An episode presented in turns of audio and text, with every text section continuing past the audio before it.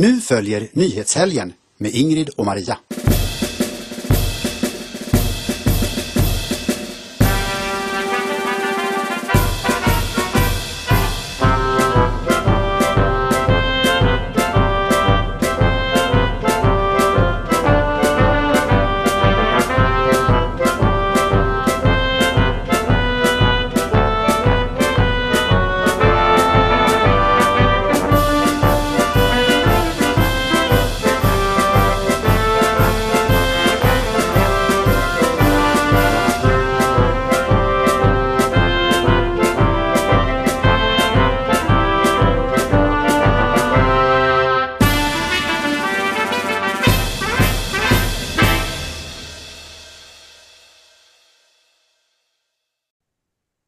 Hejsan hejsan allesammans, varmt och hjärtligt välkomna ska ni vara till ett nytt avsnitt av Nyhetshelgen idag med nummer 223. Jag heter Maria Selander.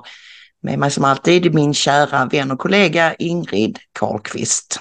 Hallå allesammans, varmt välkomna. Det är lite somber stämning här idag Ingrid. Vi Mm. har huvudrubriken Barbari.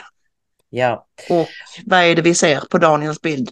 ja, det är ju alltså då eh, bilden på den här eh, tysk-israeliska flickan eller kvinnan, 30 år var hon. Vi tror nämligen inte att hon lever längre. Shani Luk, var det så?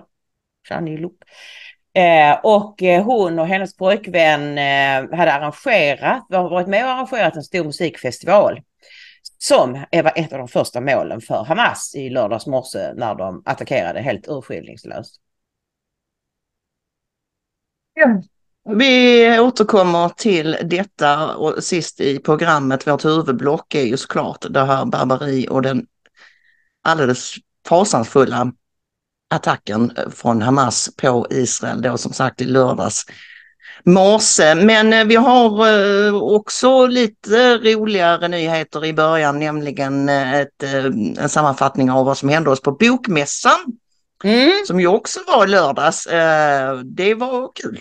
Ja, det var väldigt, väldigt roligt. Väldigt mycket folk och många kära lyssnare och tittare som kom fram och kramade oss och berömde oss och sådär. Mm.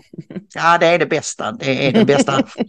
Eh, vi ska prata lite grann också om våldets ansvar. Det var nämligen Henrik Jönssons eh, rubrik på hans eh, lördagsvideo. De bär ansvaret för våldet. Vi ska se klipp med Henrik såklart och snacka lite grann kring det. Det, är ju, det, det nya populära nu är ju att vi, nu ska vi inte blicka bakåt. Vem som bär ansvaret. Vi ska, vi ska bara prata framåt, lösningar. Det som ingen har varit intresserad av att prata om tidigare. Nej, nej precis. Eh, Vi kan konstatera att det idag är måndag den 9 oktober 2023. Och, Och du- vem, vem har namnsdag den 9 oktober, Maria? Jag inte. Vem? Ingrid? Jag. Ja. Åh, grattis! Tack Grattis ha. kära vän! Jag, jag är helt borta på det här med namnsdagar men du har någon kalender som gör att du alltid ser det va? Ja, nej det kan jag inte säga, men ofta så ser jag det. Nu, nu vet jag ju, alltså jag har ju namnsdag precis exakt en månad innan jag fyller år. Och jag får ha namnsdag 9 Mm. oktober och fyller år 9 november. Så att det är väldigt lätt att komma ihåg. Eh, Men, men annars brukar jag se det på Aftonbladet, för de lägger ju alltid upp dagens namnsdag. Helt riktigt. Det är sånt jag skrinar bort. Men grattis kära vän eh, till det vackra namnet Ingrid. Eh, ska du berätta lite då? För det var ju nämligen så här att den här gången var jag bara med som support och för att, eh, ja, för att träffa lyssnare och tittare såklart. Men jag framträdde inte på någon scen eller så, men det gjorde du gånger tre. Ja, det stämmer. Det allra första jag skulle göra, det var jag själv som hade föreslagit mässan att jag skulle få prata om hur kristendomen är lösningen på Sveriges problem. Eh, och det tyckte de lät spännande så jag fick framträda på något som heter lösningsscenen när man pratar om olika lösningar för Sveriges dilemma. Eh, och det var det första jag skulle göra då och jag var lite inte nervös, men jag ville ju väldigt gärna att det skulle komma mycket folk. Och det var ju naturligtvis inte den stora salen, utan, men ska vi säga, kan det ha varit en 70, 75 pers, någonting sånt? Det var det. För i den lilla salen som det var så var det ganska packat med, med folk och en del Det satt folk överallt och, och ja, det stod ja. folk längs väggen också. Så vi sa mm. minst 75 personer. Eh, mm. Och det var jag väldigt glad för att, att, att, de fyll, att vi fyllde salen, att folk tyckte det skulle bli kul att höra. Eh, nästa sak som inte var så rolig det var att mikrofonen inte fungerade. Det var inget större problem eftersom jag kan prata högt utan problem. Eh, och, så att de som var där hörde ju naturligtvis utan tvekan vad jag sa. Men jag är lite orolig nu för själva inspelningen. Kan, Ja. för jag menar, det viktiga är ju inte bara vad som sägs där utan det är ju att den sen kan komma ut på Youtube och få många, många fler tittare och lyssnare. Och det vet jag inte ännu hur det ljudet, kanske blir det så dåligt så det inte går. Då får jag hålla Det är det talet en gång till någon annan gång. Ja, du får hålla det här.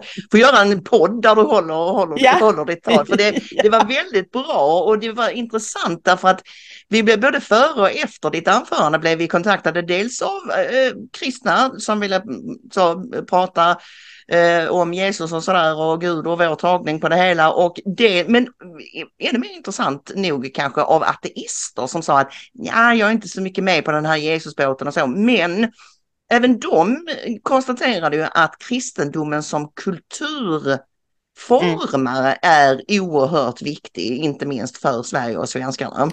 Ja, och jag tänker så att då kan ju de göra samma resa som jag gjorde. För jag kom ju ganska tidigt fram till att det var väldigt dåligt att Sverige hade avkristnats.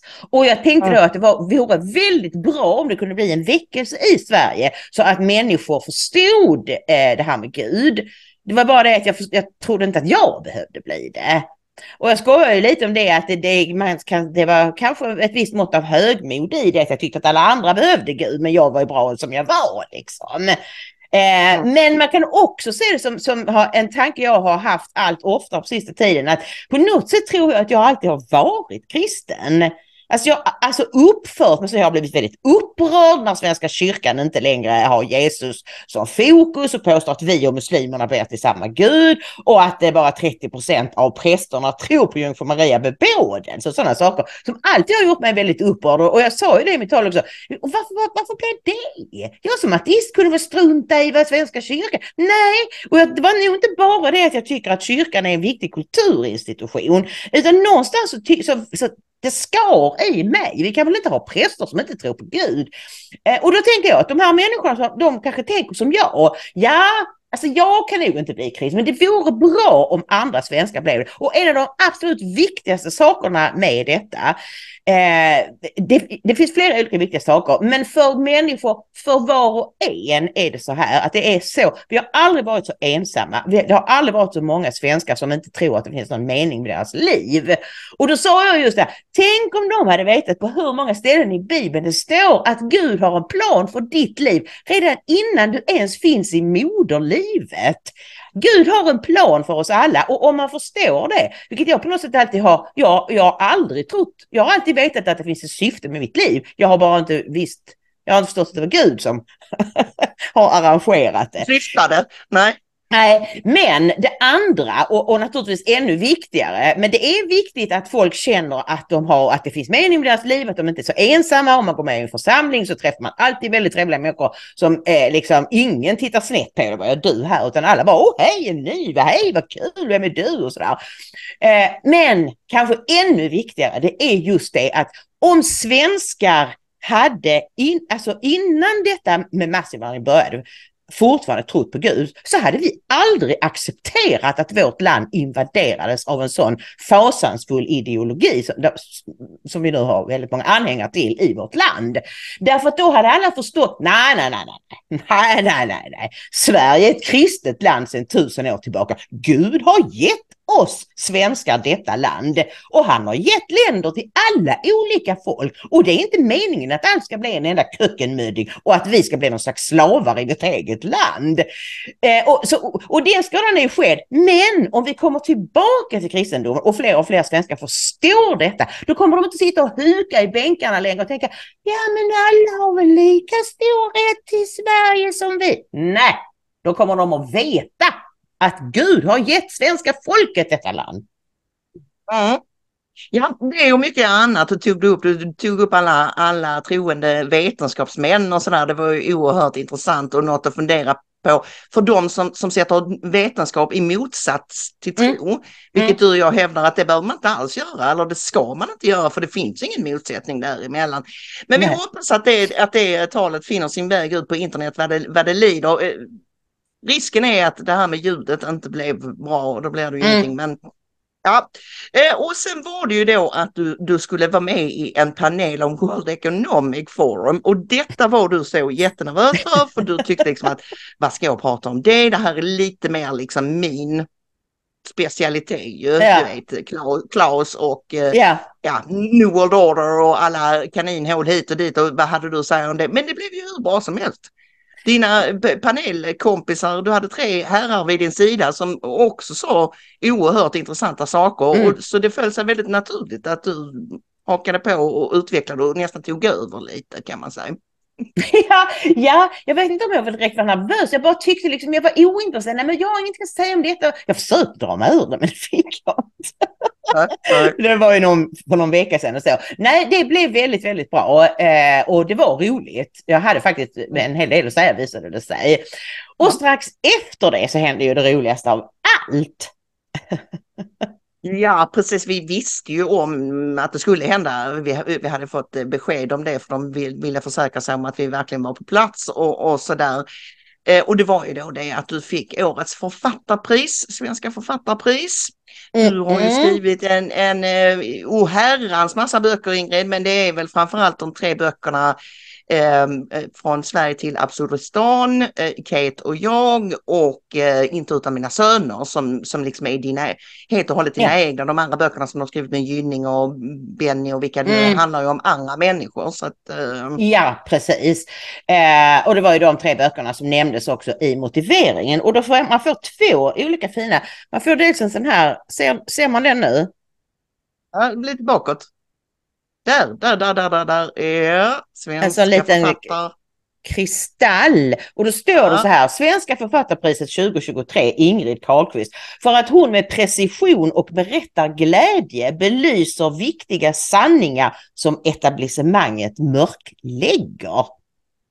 Det tyckte jag var väldigt tjusigt. Och så får man också en sån här tjusig medalj eh, där det då står eh, för för mest framstående, för de mest framstående gärningarna inom litteratur, Svenska författarpriset. Äh, det är så tjusigt så det liknar ingenting. Mm. Härligt, härligt och du höll ditt, ditt tacktal väldigt kort och koncist ju. Mm -hmm. um, vilket brukar vara uppskattat. Jag tänker på sådana här, du vet Oscarsgalan när de ska hålla tal i, i 40 minuter och sånt och blir till slut utfösta från scenen. Det blev du inte. Uh, ut, men däremot så följdes du av en annan god vän till oss som fick uh, journalistpriset till vår stora glädje. Det visste vi inte att det skulle bli han, nämligen Nej. Jonas Nilsson. Ja, och eh, han har ju också skrivit böcker och han har gjort dokumentärfilmer. Men jag tycker ändå det var rätt att han fick journalistpriset just för att han har ju precis som jag i och för sig och du, men gett sig på saker och just via sina dokumentärfilmer. Eh, de, de nämnde särskilt den film som vi fick titta lite på under förra årets bokmässa, eh, Makthavarna du aldrig valde. Och det är ju just de här Klaus Schwab och alla World Economic Forum och andra globalister. Så att det gladde oss väldigt mycket att Jonas fick journalistpriset.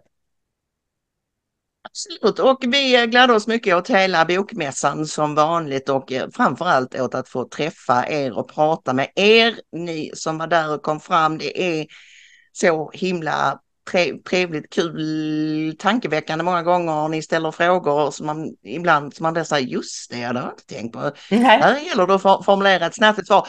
Ehm, och eh, hoppas vi eh, ses igen nästa år Mm. Och att mm. ni kommer dit ännu fler då och pratar och minglar och ja. ja det var, det var besöksrekord i år. Det var tusen personer där och det var faktiskt max som man kunde ta i den här lokalen. Det är alltid svårt att hitta lokaler. Två stycken blev avbokade i, i sista stund och så.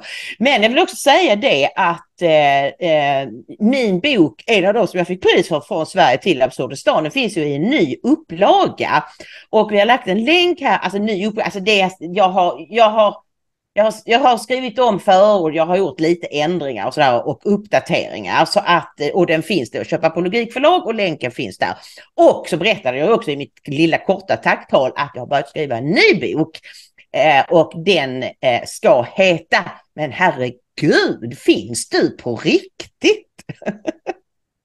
Snärtigt, snärtigt och eh, där vänder du ju dig till eh, mm, sökare, icke-kristna artister, eh, folk som, så det är liksom inte sådär preaching to the converted. Nej, inte alls. Utan, utan det är en upptäcktsresa kan man säga med Ingrid där du berättar vidare om så här var det för dig, Mm. och komma till tro och så här kan man tänka och, och, och sådär. Det ska bli mycket intressant och, och jag har ju läst lite grann eh, mm. hur du inleder och det börjar väldigt rafflande och det ska bli väldigt intressant att läsa den färdiga produkten när den kommer. Ja, och så fick jag idag en fråga av vår kära vän Roslin som ju är från Skottland. Ingrid, har du tänkt att du ska översätta din bok till engelska? Ja, det vore ju fantastiskt roligt. Kanske du vill? Det var precis det jag tänkte föreslå. Roligt. Perfekt. Ja. Good going Roslin. Vi, vi överlåter det med varm hand till dig att översätta Ingrids bok när den kommer.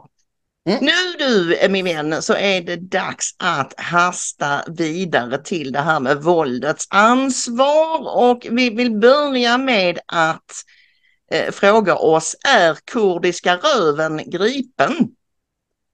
Ja, det vore ju fantastiskt trevligt om det var så. Det kom ju uppgifter redan igår och jag frågade såklart fåglarna och de kan inte få detta bekräftat på något sätt och håller sig därför alltid liksom lite avvaktande. Mm. Men det är det är alltså medierna, eh, SVT och Aftonbladet och Expressen som skriver, vi, vi, kan läsa i Expressen här. Kurdiska räven Rawa Majid ska ha gripits enligt uppgifter till SVT Nyheter och Expressen. Rawa Majid greps på gränsen mellan irakiska Kurdistan och Iran enligt uppgifter. Han ska ha undvikit att bli spårad genom att slippa stämpla sitt iranska pass. Men en nära allierad med Rawa Majid påstår för Expressen att Majid inte är gripen och hänvisar till en lågkvalitativ ljudinspelning av vad som påstås vara Majids röst. Grabbar, jag har inte torskat. Nej, så att eh, det är väl eh, uppe i luften fortfarande samtliga eh, partiledare och andra som har kommenterat detta har ju uttryckt att det vore ju väldigt skönt om de hade fångat in honom och han eh, liksom den allmänna uppfattningen är väl att det spelar ju mindre roll om han ställs inför rätta i, i Turkiet eller i Sverige eller bara, bara han blir inlåst. Så, eh, jag tänker mig att eh, finns det en chans att han får ett mega långt fängelsestraff i Turkiet så är det bättre om han döms där. Men, eh, eller Iran. Det är ju, det är ju där mm. han ska ha blivit gripen och om han nu är mm. gripen. Och då kan man tänka sig, varför skulle, hur, hur skulle tidningen kunna veta detta om inte UD vet det? Men det var som det stod i någon artikel vi läste att det är så här att när en svensk medborgare grips utomlands så meddelar man ju då UD om personen i fråga vill det. Och det kan ju mycket väl vara så om han nu är gripet att han har sagt nej för tusan, ring inte UD, jag vill inte att de ska veta att jag sitter här.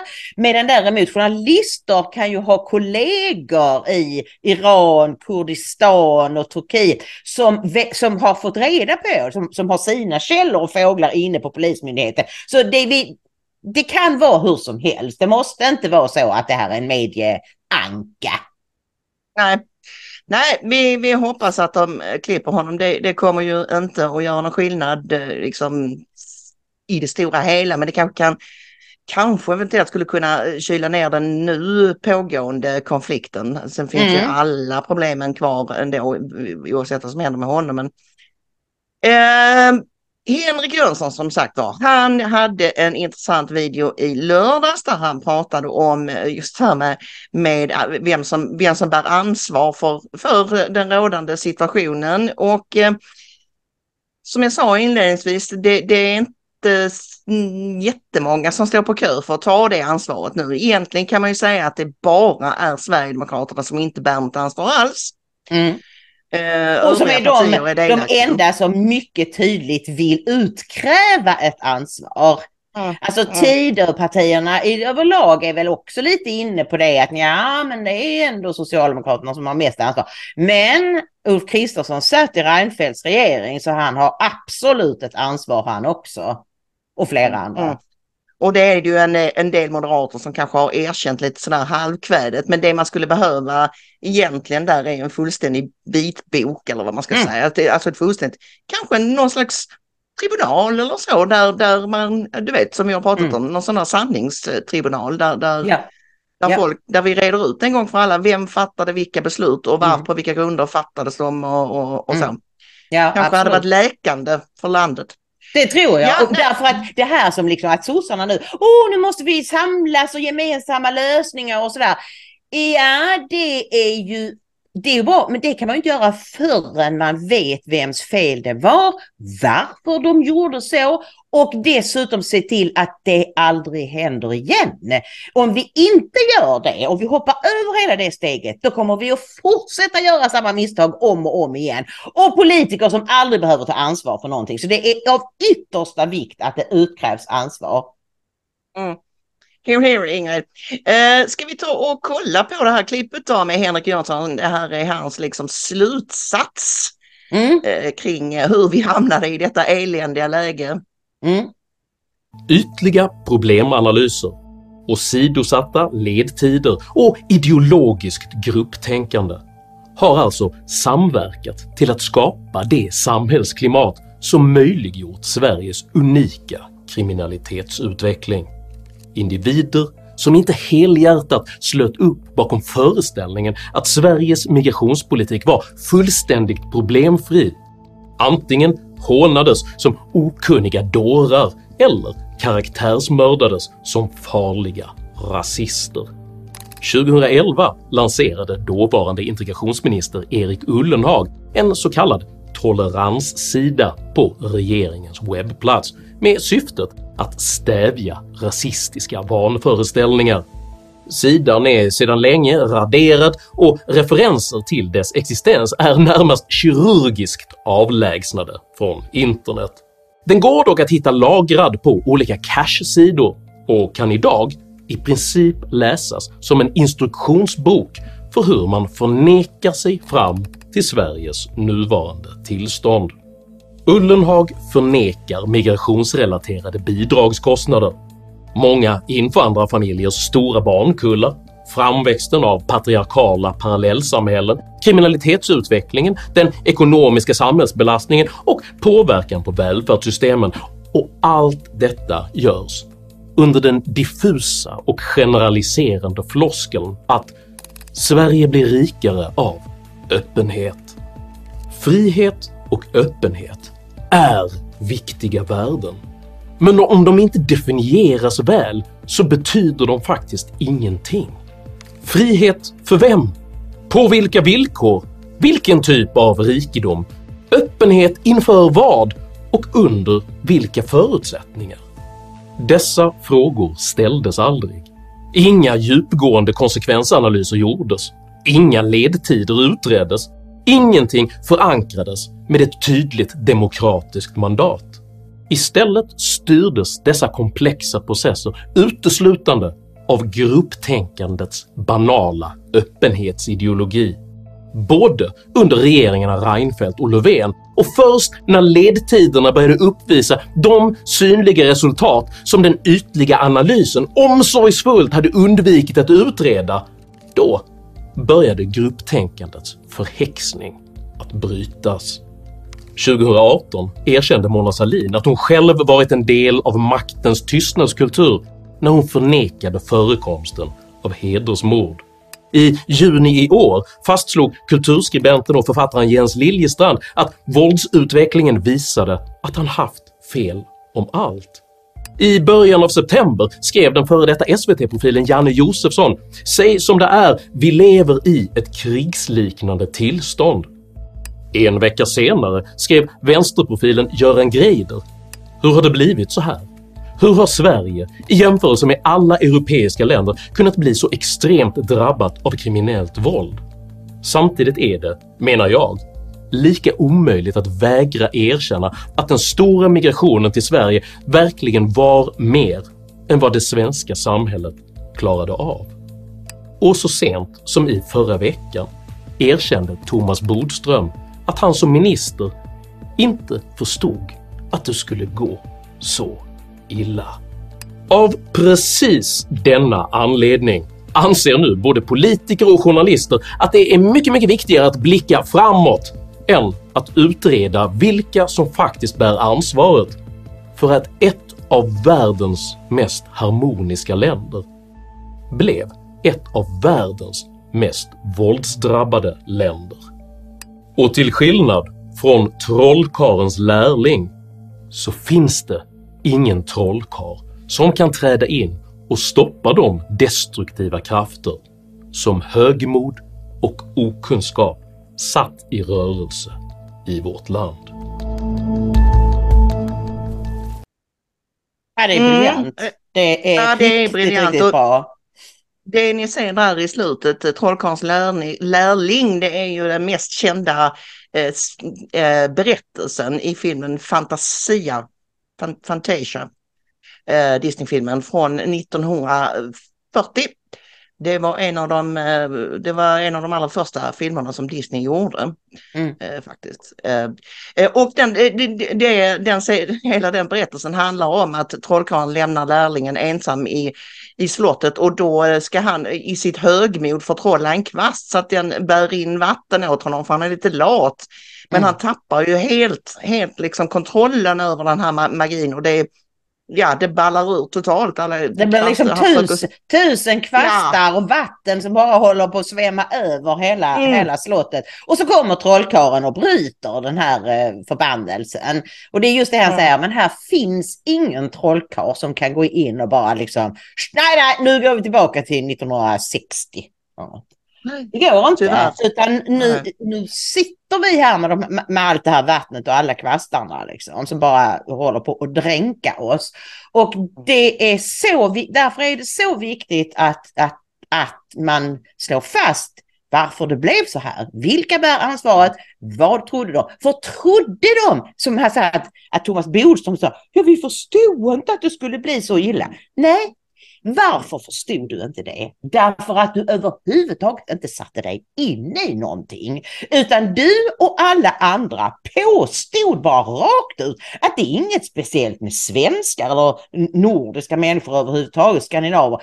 Nej, nej, det är bara åh, att de har det så hemskt i sina länder och att islam, sharia, eller nej, nej, det är bara för att de inte har fått uppleva friheten och vårt generösa bidragssystem. Och när de kommer hit så blir de som vi hybris, Titanic-nationalism och allt det. Och som sagt, om inte vi utkräver ansvar och tar reda på vad de gjorde för fel så kommer vi att fortsätta göra så här. För då kommer po- politiker tycka det är jättebra och en massa svenska väljare säger ja, ja, nej men de kunde ju inte förstå det. Jo, det kunde de och många av dem tror jag förstod det men gjorde det ändå för att de ville ha dessa människors röster. Mm. Och, och att det på kort sikt, det var lite som att kissa i byxan. Det var varmt och gott inledningsvis men Mm. sen står man där. Eh, och jag skulle, det är så här också Ingrid, att känner, tänker jag nu medan du pratar, att eh, det är liksom ett sår på den svenska samhällskroppen som aldrig kommer att läka om man inte Mm.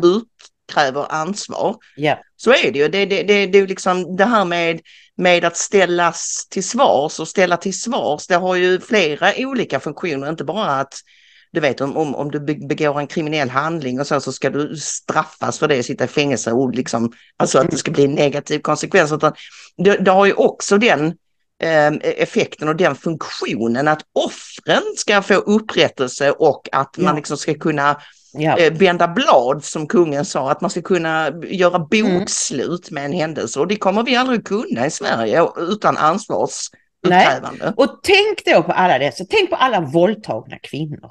Tänk på alla Mm. förnedringsrånade unga pojkar och flickor som har blivit kissade på, bokstavligt talat kissade i munnen, tvingats att kyssa sina förövares fötter eh, och alla andra som har råkat ut för fruktansvärda brott.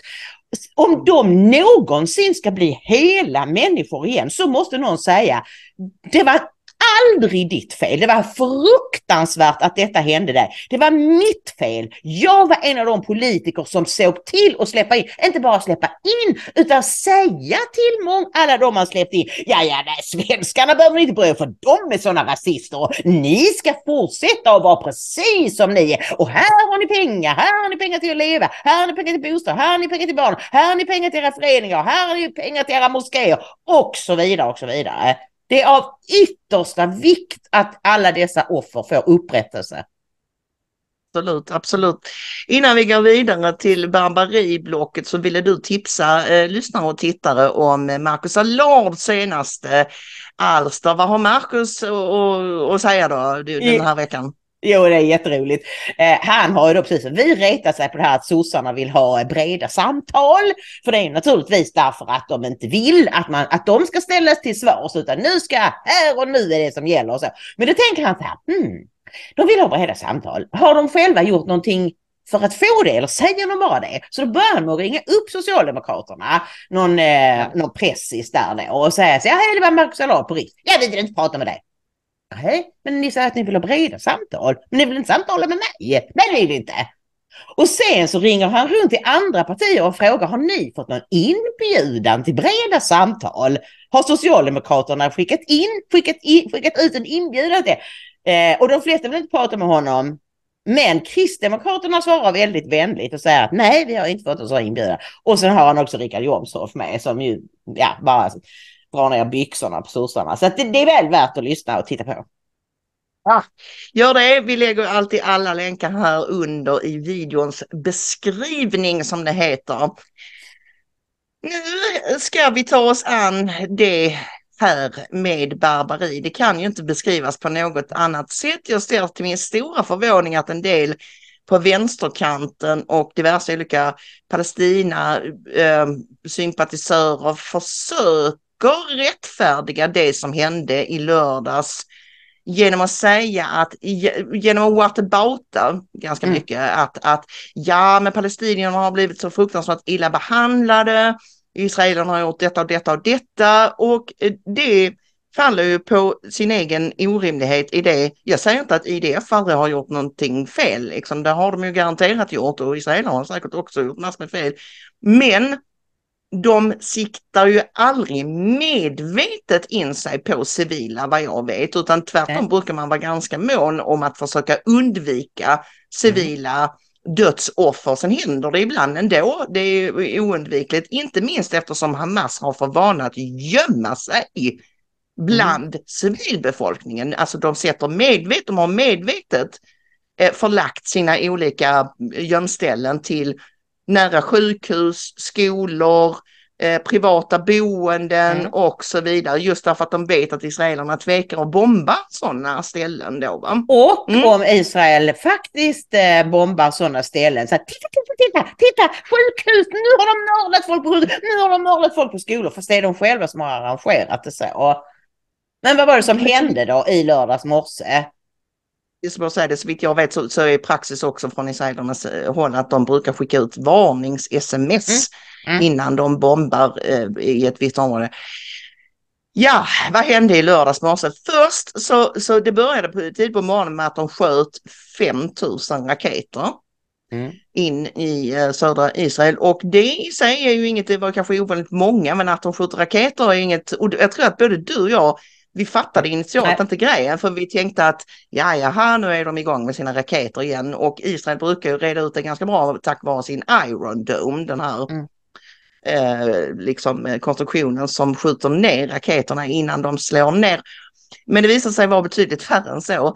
Eh, ett, en väldigt stor eh, Hamas-styrka tog sig in i södra Israel via gummi flottar, gummibåtar till havs via eh, eh, jeepar och liknande genom att klippa upp ett staket som de eh, eh, tog sig in genom. det har spekulerats i om, om de eventuellt också hade tunnlar som israelerna inte har upptäckt. Israelerna Mm. har ju sprängt de flesta av Hamas eh, tunnlar vid det här laget, men att eventuellt kan ha funnits eh, några kvar som de inte har upptäckt. Och det spekuleras också i att de hade sleepers inne Mm. i Israel. Eh, och ja, vad hände Ingrid? Ja, men vad, vad som hände var ju att de riktade in sig på civila. Alltså de attackerade folk på kibbutzer, i byar. Alltså en fruktansvärd historia om någon som hade kommit och tänkt, hmm, där är två hus och där hördes det röster. Där inne skrattade folk. Ah, de ska jag ta och mördade en hel familj. Mm. Mamma, pappa, tre barn. Ja. Och, eh, och, och alltså det är just det, det, det, det är det som är det barbariet. Alltså det är, ni måste förstå det, det här är inte ett folk som slåss för sin överlevnad mot en, en, en attackerande invasionsstyrka. Utan Israel har fått sitt land. Det är judarnas land. Israel är en judisk stat. Eh, men dessa människor som de tillhör ju alla ideologin islam. Och där är det, det går inte att tveka. Det står på massor med ställen i alla skrifterna, Koranen, eh, haditerna och allt det här, att judar är deras värsta fiender och de ska mörda judar var helst man ser dem, även kristna, men judar är ännu värre. Och då är det ju dessutom så att eh, vi kristna, vi vet att vi behöver bara erkänna Jesus så kommer vi till himlen. Men muslimer, det finns inget riktigt garanterat sätt att komma till paradiset, ni vet med alla 72 jungfrurna och det. Jo, det finns ett sätt och det är att döda otrogna, alltså icke-muslimer. Så att ni förstår, det är inte bara det att de har lärt sig från med modersmjölken att hata judar, utan de har dessutom en fantastisk belöning att vänta. Istället för helvetet så kommer de garanterat till paradiset. Och som sista grej som gör att de faktiskt, att det inte alls är svårt att hitta de här terroristerna, det är därför att eh, alltså både palestinska myndigheten som styr Västbanken och Hamas som styr Gaza delar ut pengar till änkorna och familjemedlemmarna efter terrorister. Ju fler judar du har haft ihjäl desto mer får din änka och dina barn att leva på. Och vem betalar det? Var kommer alla de pengarna ifrån Maria? Bland annat svenskt bistånd, men vi ska återkomma till det om, ett, om en stund. Det är En av de, de mest drabbade eh, områden, eller vad man ska säga, grejerna var en musikfestival i, i eh, södra Israel och det är där eh, Shani Luk som vi ser på Daniels bild kommer in i det hela. Hon och hennes pojkvän var nämligen med och arrangerade den här eh, musikfestivalen och vi kan läsa i Expressen, det här är är skrivet eh, då innan det kom nyheter om att hon nu antagligen är död. Eh, Men det, det var flödade ur, ut klipp från dels från festivalen men också från Gaza City och så här liksom på, på, tillfångatagna kvinnor helt enkelt. Mm. Och det stod tidigt klart att de hade tagit gisslan eh, och eh, Shani Luk eh, låg ju då på i bak på, bak på en någon sån här jeep eller pickup truck och det, man såg ju på bilderna att hon nog inte levde. Hur kroppen låg i en väldigt konstig ställning liksom och, och de här Hamas männen de sitter nästan på henne, liksom sitter väldigt med benen nonchalant uppslängda över henne. Så här, hon har bara bh och trosor på sig och ett par boots. Men då, då kunde vi läsa i Expressen, kvinnorna var på festival, hålls nu gisslan inne i Gaza. En ung kvinna ligger i bara underkläderna livlös på en pickup omringad av fyra män med vapen. En annan ung kvinna skriker i panik när hon förs bort på en motorcykel. En tvåbarnsmamma tvingas bära huvudduk åkandes på ett flak i riktning mot Gaza samtidigt som männen skanderar Allah Akbar. Flera av de israeler som uppges ha kidnappats har nu identifierats av anhöriga som ser sina kära på virala eh, klipp. Chaniluk, Noah Argamani och Doron Katz Asherjoni är bara tre av dem. Tre unga kvinnor som ska ha kidnappats av Hamas och förts till Gaza. Uh, I denna veva då när, när uh, liksom, de blev identifierade så gick Shani Luks mamma ut med en fullständigt hjärtslitande vädjan. Mm. Uh, ska vi ta och titta på den Ingen? Ja, det gör vi.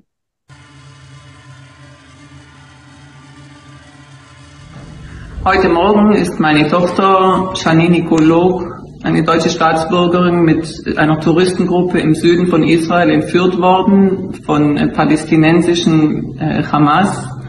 Man hat uns ein Video zugeschickt, wo ich eindeutig unsere Tochter erkennen konnte, bewusstlos im Auto mit den Palästinensern und wie sie den Gazastreifen abgefahren sind.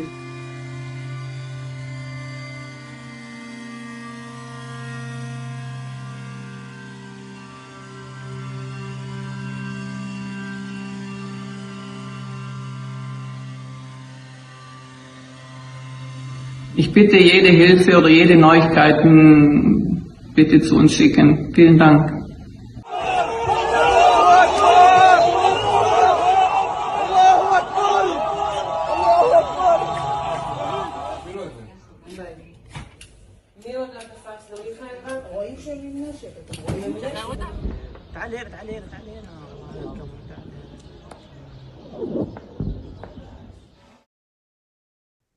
Ja, och eh, vi kan läsa i SVT att det var ungefär 3000 ungdomar som deltog i den här festivalen när det plötsligt började falla ner en massa raketer och folk körde in med sina jeepar och började våldta och skjuta och tillfångata. Och alltså man tror att minst 260 personer dödades och tusentals skadades. Och det, här, det är ungefär fyra gånger så många som Breivik tog ihjäl på Utöja.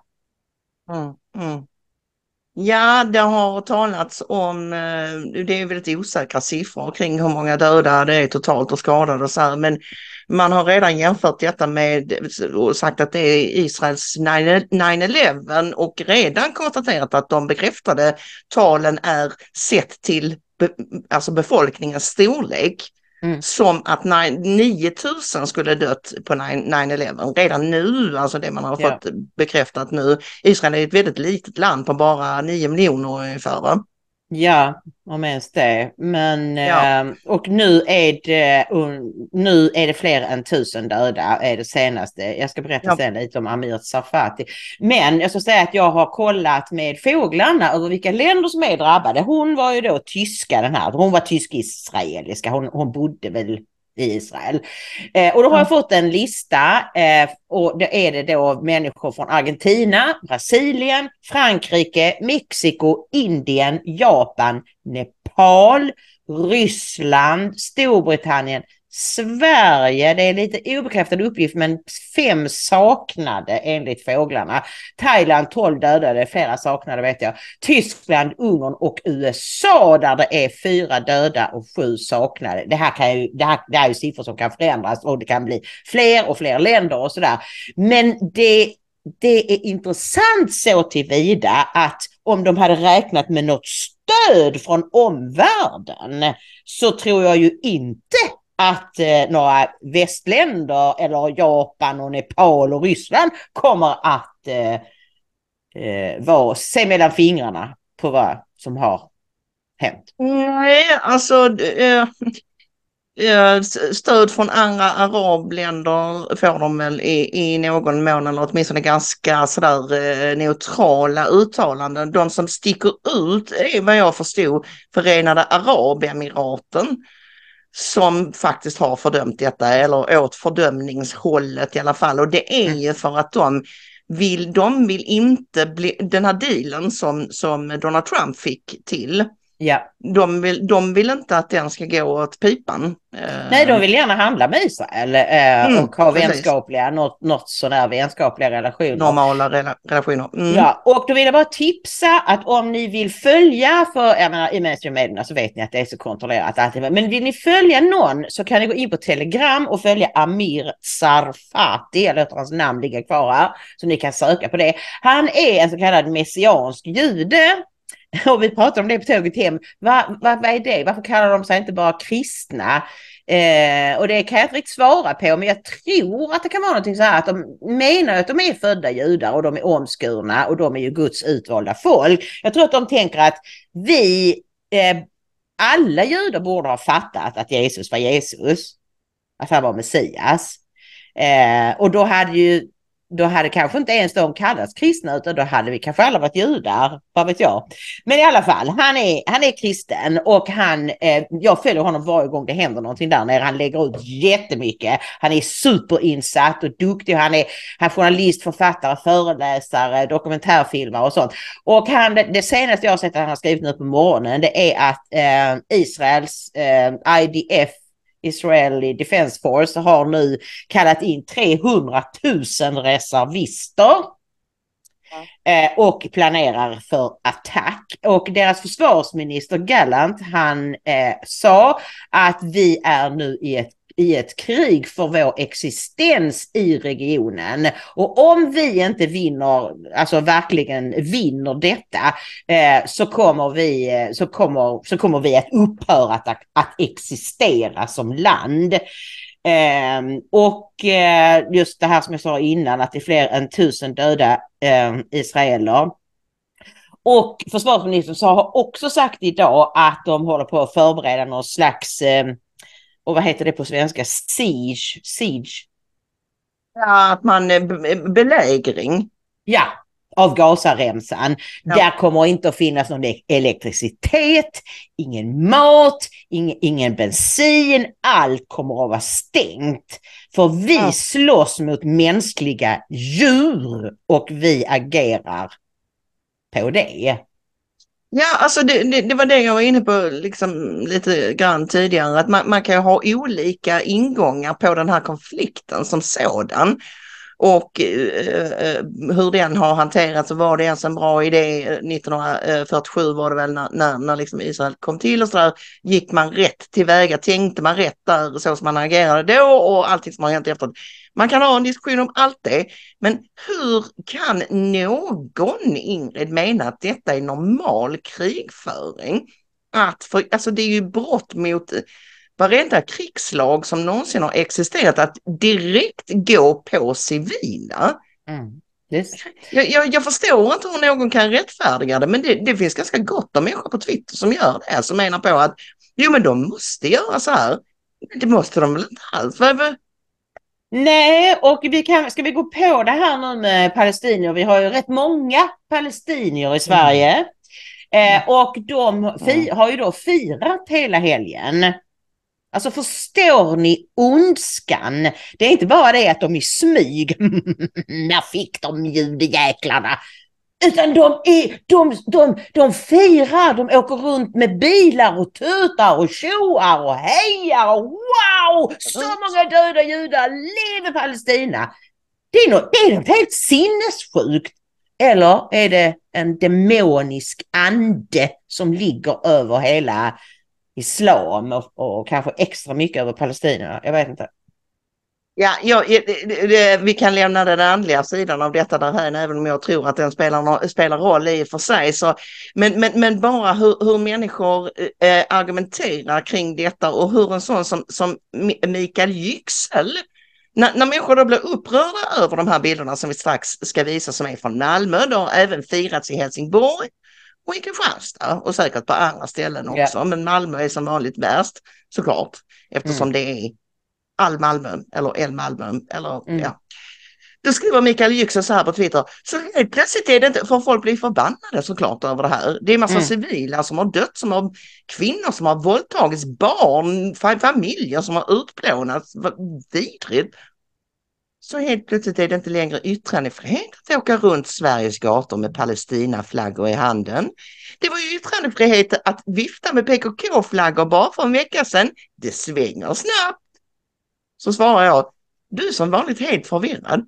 Ingen har hindrat er från att fira mord och våldtäkt på civila, men vi andra är också fria att påtala hur vidrigt det är. Ja, mycket bra av dig. Det, det säger bra. allting, att han inte förstår att jo men ni får, ni, mm. vi skulle inte hindra er från att vifta med palestinska flaggor och fira det här. Men vi har rätt att tycka att det är hemskt att fira mord och våldtäkt på civila. Men han förstår inte liksom distinktionen där alls. Nej, nej, nej, han förstår ju inte överhuvudtaget yttrandefrihet. Han, för, han, är, han borde inte vara här, för han förstår inte eh, demokrati och yttrandefrihet och allt det här. Men ska vi titta på det här klippet hur de får omkring i, i Malmö och tjoade? Mm.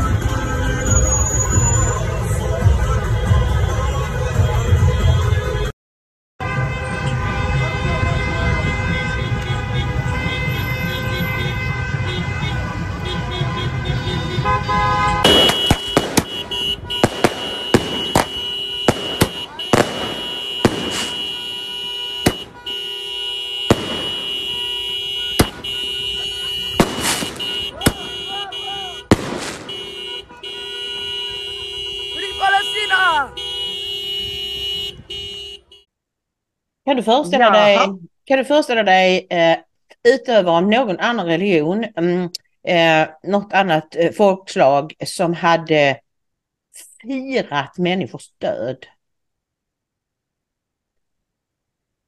Eh, nej, på rak arm så har jag mm, ganska svårt att föreställa mig det. Men faktum är ju, Ingrid, att vi såg samma sak efter 9-11.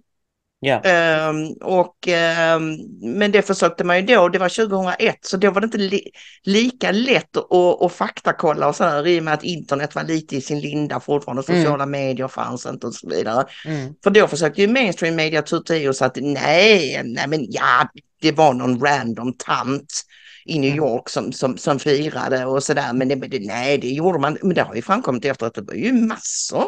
Med muslimer i USA, i USA som firade. Och här ser vi samma sak i Sverige, araber som, som firar på Dels på Möllevångstorget där de har kört upp alla sina fina bilar. No- Notera det Ingrid, hur, hur eh, eh, tjusiga bilar de har. Det är inga skrotbilar, precis. Nej, nej, det är det verkligen inte. Och sen ser vi även hur det skjuts fyrverkerier i Rosengård Mm. och lite på Bergsgatan där det är arabdisco.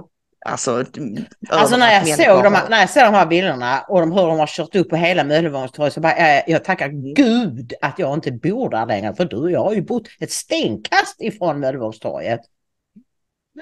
Och som sagt var, jag, jag fick en kommentar här när jag, när jag fixade med det klippet från min man att men, så kan de inte göra. De kan inte, du, du, det är förbjudet att köra bil på Möllevångstorget och jag sa liksom bara, eh, de får ju göra som de vill, kära Mm. du.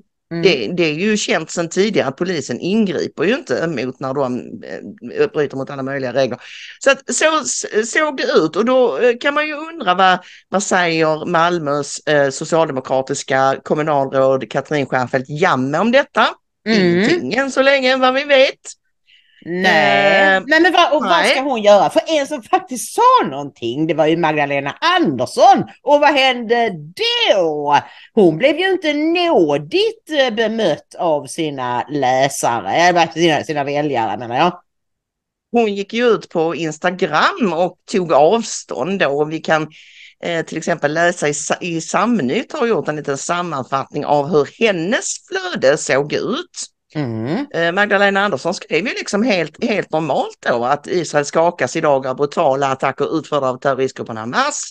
Dessa krigshandlingar ska fördömas. Israel har självklart rätt att försvara sig i enlighet med folkrättens regler. Hamas måste omedelbart upphöra med sina attacker och lämna israeliska områden. Oskyldiga kvinnor, män och barn drabbas och dödas av raketbeskjutningarna. Vi lider med dem och deras nära och kära.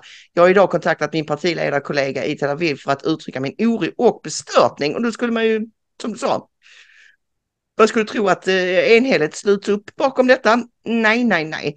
Magdas valboskap vänder sig omgående emot henne och vad jag förstår så var det, var det liksom till och med så att flödet spammades av arga Mm. eh, araber. Vi kan ju läsa, vi kan ju läsa några av kommentarerna och det är alltså inte mitt språk men jag måste ju läsa vad det står. Vi ska tillbaka våran land med blod öga för öga, tand för tand. Du får gå och gifta med en bög eller dansa med bögfest som ni gör. Det är bögland. Vi palestinska heroes. Din lilla horunge. Fy fan vilket hyckleri. Där sjönk du i mina ögon. Jag avföljer dig. Länge leve Palestina. Usch vad jag skäms över vad socialdemokratin har tagit vägen. Olof Palme vrider sig i graven. Ursäkta men detta var det sjukaste jag läst av en socialdemokrat. Länge leve Palestina. Och här Maria, här har vi det ultimata beviset för att vi har haft rätt i snart 15 år. Nämligen att om du, tar, om du sår vind så får du skörda storm. Socialdemokraterna har tagit in dessa människor, låtsats eller lurats att tro att de är precis som vi, kanske lite jobbigare, lite högljuddare, lite, lite våldsammare. Men nej, de är ju sossar, de röstar på oss. Nej, Magda, de röstar på dig så länge du fjäskar för dem. Så länge du aldrig säger något dåligt om dem och absolut inget bra om Israel. För då är du inte vatten värd längre. Du har, de, de, de kommer bara... Det ska bli väldigt intressant att se nästa opinionsmätning. Mm. Ja, därför att nu, nu har ju sossarna målat in sig i ett hörn och det har vi ju sagt, det har de gjort, det har vi ju kommenterat redan tidigare. De har ju, eh, vad ska man säga, liksom gjort en deal with the devil där Mm. Med, med valboskapen och samtidigt så kan de ju inte, de kan ju inte stå och säga nu att ja men heja Palestina, vad bra att, att ni att Nej. Hamas går in och så hur, då, då, då, då blir det en massa krumbukter istället. Då blir det en Mm. massa, mm, ja men vi måste ju, ja vårt, då, då sossarna räknar sitt systerparti i, som eh, Fatah, Mm. som är då det styrande partiet i, eh, på Västbanken, alltså Ma- Mahmoud Abbas som är, eh, och de, det är så stor skillnad Mm. vet du Ingrid, de, det är inte alls, de gillar inte Hamas och det är så bra och de, de vill gärna spela upp skillnaderna där mellan Fatah och Hamas och egentligen, egentligen eh, så skulle jag säga att skillnaden är, alltså den är ungefär lika stor som mellan KD och M eller någonting. Alltså det, det, Ja, det enda, den, den stora skillnaden är väl såklart att det inte skjuts raketer från Västbanken. Alltså Hamas Nej, nej. är ju de, de blodiga, men hatet de hyser mot judar och Israel, det är exakt detsamma. Viljan att kasta ut varenda jude och förgöra staten Israel, den är exakt densamma. De har bara lite olika metoder. Mm. Och inte nog med att sossarna då har det här problemet med själva valboskapen, att de är extremt pal- Palestinavänliga och islam, eh, muslimer och sådär liksom. De har ju även ett antal företrädare för partiet som är synnerligen, eh, ja, Hamas-vänliga, inte minst den den eh, för tittare och lyssnare antagligen bekante eh, Jamal El-Haj, även kallad El-Hajen, han blev ju rikskänd i våras när han deltog i en Hamas-kopplad Palestina-konferens eh, som tidningen Sydsvenskan faktiskt eh, dokumenterade föredömligt väl, alltså de, de här Mm. Hamas-kopplingarna och att den var omstridd, att varken palestinska myndigheten var så glad för den här konferensen, och givetvis inte heller israelerna. eftersom det fanns tydliga Hamas-kopplingar. Men han envisades med att vara med där i alla fall och han eh, kramades med en, en hög Hamas-företrädare som, som senare har eh, gripits i Holland. Och vad sa då Magda? För det var ju andra sossar som var inbjudna dit, men när de förstod Hamas-kopplingar så sa de nej, nej, vi går inte på detta och, och, och eh, det var inte meningen att de skulle göra det. Men Elhajen, vad sa Magda till honom? Blev han utesluten ur partiet eller vad hände? Nej, det var, det var så löjligt. Han blev uppkallad på samtal i, i, hos eh, partiledningen då och sen fick han någon, någon töntig timeout som i, i, i praktiken inte eh, eh, betydde någonting i något utskott där han satt. Så, så det var liksom ett icke-straff. För han mm. gick ju på konferensen mot partiets inrådan. Ja. När de hade kom, ja. kommit fram till, fått klart för sig vad den här konferensen gick ut på så avrådde ju de och så gick han ändå och sa att ja, men jag la rosen på hyllan den dagen. Ja precis, han var inte där som riksdagsledamot utan han var där som palestinier eller någonting. Eh, men han presenterades ju av de som arrangerade det hela som riksdagsledamot för Socialdemokraterna. Ja, och ja. igår så, så teamade ju en partiledardebatt, Ingrid, som jag tvingade dig att titta på för jag, jag klarade inte av det själv av ja. olika anledningar. Så du, du har liksom plockat ut ett guldkorn åt oss därifrån, nämligen en utväxling mellan Jimmy Åkesson och Magdalena Andersson. Jimmy Åkesson säger ju då med rätta att att ni nu fördömer den här attacken och, mm. och så. Det, det, är ju visserligen bra men det, är ju, det saknar ju all trovärdighet med tanke på ert tidigare agerande. Yeah. Och ja, Magda hon brukar vara bra på liksom retorik men hon hamnar i problem här skulle jag säga. Alltså. Hon gör det och hennes taktik har jag lagt märke till när hon får problem. Det är att hon pratar extremt långsamt. Som ja, ja för att du vet, understryka sin poäng. Det är det hon tar till när hon inte riktigt har kontroll på läget. Men vi kollar på det. Mm. Och Jimmy Åkesson, hur ser Sverigedemokraterna på det som hänt? Det är fasansfullt naturligtvis. Eh, frysa biståndet måste vi göra så vi kan garantera att inte en enda krona av svenska skattemedel går till den här typen av terrordåd att se över det här väldigt olyckliga socialdemokratiska erkännandet av staten Palestina. Det måste vi också göra. Det är en uppmaning från mig till regeringen att se över det. Sen tycker jag det visst är jättefint att vi står här och är överens och fördömer och så, men om man ska vara ärlig så är ju alltså den svenska vänstern samlat är inte trovärdig i det här fördömandet och någon måste säga det. Alltså vi har en socialdemokratisk riksdagsledamot som alldeles nyligen kramades med en, en uppsatt Hamas-ledare. Vi har från Socialdemokraterna till vänstern till Miljöpartiet både företrädare och partikopplingar till både Hamas men också andra allsköns väldigt ytterst tveksamma palestinska organisationer. Och, och det kanske eh, inte egentligen i sig på pappret ser så illa ut, men det där legitimerar ju. Alltså varje stöd till tveksamma organisationer i Palestina, från Socialdemokraterna, från Vänsterpartiet eller från någon miljöpartist, det legitimerar precis det som händer nu. Det är jättebra att ni står här och fördömer detta. Men var är trovärdigheten när man samtidigt inte utesluter riksdagsledamöter som uppenbarligen har kopplingar till Hamas? Jag köper inte det. Magdalena Andersson, eh, om vi börjar med det, riksdagsledamot som har koppling till Hamas, då, då syftar Jimmie Åkesson då på en socialdemokratisk riksdagsledamot. Han har ägnat sitt politiska liv åt att kämpa mot Hamas. Jag tror inte det finns någon riksdagsledamot som har så många gånger i riksdagen skrivit motioner eller uttalat att Hamas är en terroristorganisation och är hans största politiska fiende. Eh, och de organisationer och partier som vi socialdemokrater samverkar med i Palestina, det är ju de som är de politiska motståndarna till Hamas. Vi alltså samverkar med rörelser som är emot Hamas och försöker stötta dem i kampen mot Hamas. Hur ser du på att Mahmoud Abbas inte har eh, fördömt det här dådet? Jag tycker att det är väldigt bekymmersamt. Eh, och jag förväntar mig naturligtvis en, en reaktion från Palestina kring det här.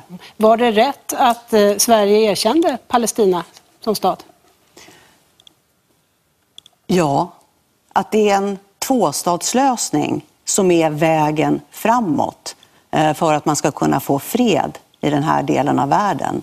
Det är för mig en självklarhet. Jimmy Åkesson? Nej, men alltså det, jag, jag köper inte det här. Därför att det, det beror på vem du frågar naturligtvis. Men om du frågar Abbas själv eller om du frågar någon annan med koppling till Fatah så är man väldigt tydlig med att det är nästan omöjligt att skilja alla de här olika organisationerna åt. Och alla, det är det som är gemensamt för alla de här organisationerna, de legitimerar detta genom att till exempel då inte kraftfullt fördöma. Vi kanske och det ska är säga... otroligt bekymmersamt menar jag att Sveriges största parti eh, har den typen av kopplingar idag. Mycket bra Jimmy. Du hör, du, du märke till det nu? Att hon pratar liksom ett Ja. ord i taget. Ja, och så Åkesson är ju också inne på det här att, det, alltså att skilja alla de här palestin, palestinska organisationerna från varandra, att det är bara vad man, säga, en gradskillnad i helvetet om man säger så. Och det är lite grann som, man kan väl säga så här, att vi kan jämföra med IRA, Mm. där, där Hamas är den beväpnade grenen och, Ja. och Fatah är, är som Sinn Fein var i IRA, den politiska grenen. Men egentligen är det skitsamma, det, det går ut på samma sak och det går ut på att man inte alls drar sig för att a, attackera civila, mörda civila. Ja, Som- och sen det här hon påstår då att han har minsann, han är den som har skrivit flest motioner om Hamas. Eh, varför skulle någon svensk riksdagsledamot överhuvudtaget vilja skriva motioner om Hamas? Vad har vi med det att göra? Ah, förutom när det händer sådana här saker, men det behöver man inte avhandla i riksdagen så att säga. Men då hittade vi i eh, en Johan Pacamonti som är planeringschef på Finansdepartementet och moderat. Han skrev, han har ju liksom kollat Elhajens motioner och då skriver han så här. Magdalena Andersson menar att Jamal El-Haj har haft kampen mot Hamas högst upp på sin agenda. Lyfter bland annat hans motioner i riksdagen. Vid snabb genomläsning har han skrivit cirka 100 motioner. Fem som explicit rör Israel-Palestina. I två av dem lyfts Hamas. Eh, och så Mm. fortsätter han då att eh, de, han har inte främjat demokrati och bla bla bla bla. Och sen så sista tweeten får ju ändå anses vara en ganska njugg kamp som förts med såväl silkesvantar som försiktiga ord. Särskilt med tanke på att detta skulle vara hans främsta prioritering som riksdagsledamot. Vilket hyckleri från Magdalena Andersson. Men vad annat är att vänta? Så att, jag menar, hon, hon ljuger. Ja, det är ju inget som förvånar oss att sossar ljuger. Men, men liksom stå där och påstå att han har vikt sitt liv åt kampen mot, mot Hamas. Vad är, vad är det för dumheter? Om det vore så, varför var han på den där konferensen? Om han nu hatar allt som har med Hamas att göra. Det fattar väl en mellanstadieelev. Ja.